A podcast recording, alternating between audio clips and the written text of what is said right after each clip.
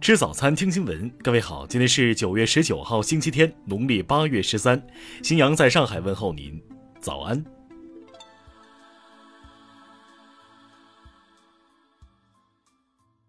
首先来关注头条消息。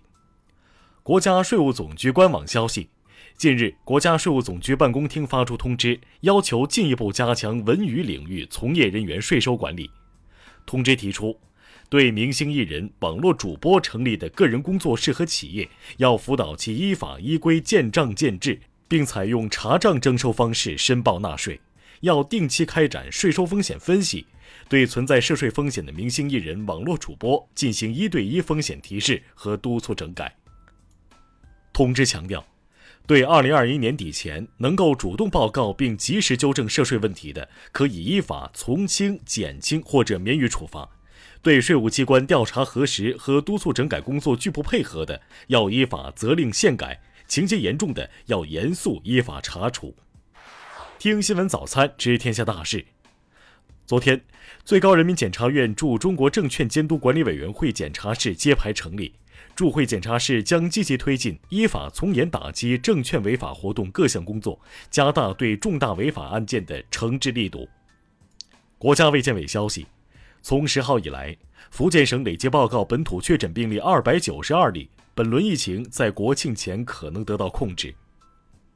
厦门昨天就工商企业防疫有关事项通告，企业实行封闭管理，鼓励员工进行居家线上办公。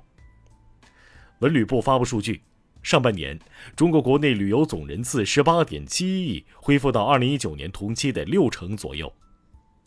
铁路中秋小长假运输昨天启动，四天内全国铁路预计发送旅客四千万人次，十九号预计发送旅客一千一百万人次。国新办发布，中秋国庆假期全国将有超过一万家 A 级旅游景区正常开放，约占 A 级旅游景区总数的 百分之八十。 银保监会有关人士表示，将推动形成巨灾保险制度设计，推动将台风、洪水等纳入巨灾保险制度体系，提高相关保险承保能力。根据国家发改委消息，新一轮成品油调价窗口于十八号二十四点开启，汽油每吨上调九十元，柴油每吨上调八十五元。下面来关注国际方面。澳大利亚放弃向法国购买潜舰，转而与美英合作打造核动力潜舰舰队后，法国外交部十七号宣布召回驻美国与驻澳大利亚大使，以表抗议。十七号，日本国会众议院举行九一八事变主题纪念活动，日本社民党党首福岛瑞穗在内的两百多名各界人士参加。发起人表示，在日本社会，淡化侵略本质的声音长期存在，让民众了解历史真相是非常有意义的事。十七号，美国国防部承认八月二十九号在阿富汗首都喀布尔被美军无人机空袭炸死的不是恐怖分子，而是阿富汗平民。此前美军曾坚称空袭是基于可靠的情报。当地时间十八号，特朗普支持者将再度集会，美国国会警察局方面表示已做好准备，另有一百名国会警卫队员待命。日本自民党总裁竞选活动十七号展开，行政改革担当大臣河野太郎、自民党代理干事长野田圣子等四人当天登记参选。日本原子能规制委员会昨天指出，福岛第一核电站放射性废弃物管理方面存在问题，要求东京电力公司进行整改。联合国秘书长古特雷斯警告称，由于世界各国削减排放不力，全球正在走向到本世纪末升温 二点七摄氏度的灾难性道路。近日 NASA 宣布发现了火星上经历数千次超级喷发的火山，喷发时间跨度超过五亿年，它们向空气中释放了大量的尘埃和有毒气体，阻挡了阳光，并在几十年内改变了气候。下面来关注社会民生。辽宁首例侵害英雄烈士名誉公益诉讼案宣判，被告曾某因多次在微信群中针对中印边界冲突事件丑化英雄形象，被判公开道歉。据恒大财富服务号消息，根据近日恒大集团制定的方案，恒大财富的实物资产兑付工作已启动，有需求的投资者可以开始咨询办理。近日，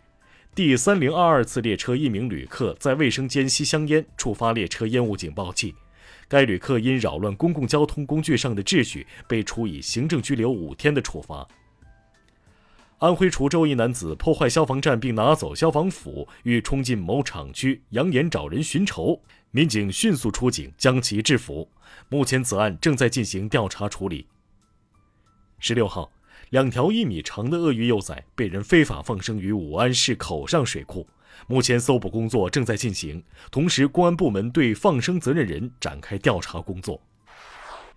下面来关注文化体育。文旅部发布征求意见稿，在加强演出活动监管方面，意见稿指出，不得组织演员假唱，不得为假唱提供条件。中国演出行业协会消息，网络表演经纪机构委员会正式成立，近四十家网络主播经纪机构发布倡议书。男排亚锦赛半决赛中，中国台北队一比三不敌日本队，将与中国队竞争第三名，日本和伊朗将在决赛交手。法国《队报》披露了梅西的合同情况，称梅西在巴黎三年可以拿到 一点一亿欧元，俱乐部很快否认这一说法，称双方合同只有两年。以上就是今天新闻早餐的全部内容，如果您觉得节目不错，请点击再看按钮，咱们明天不见不散。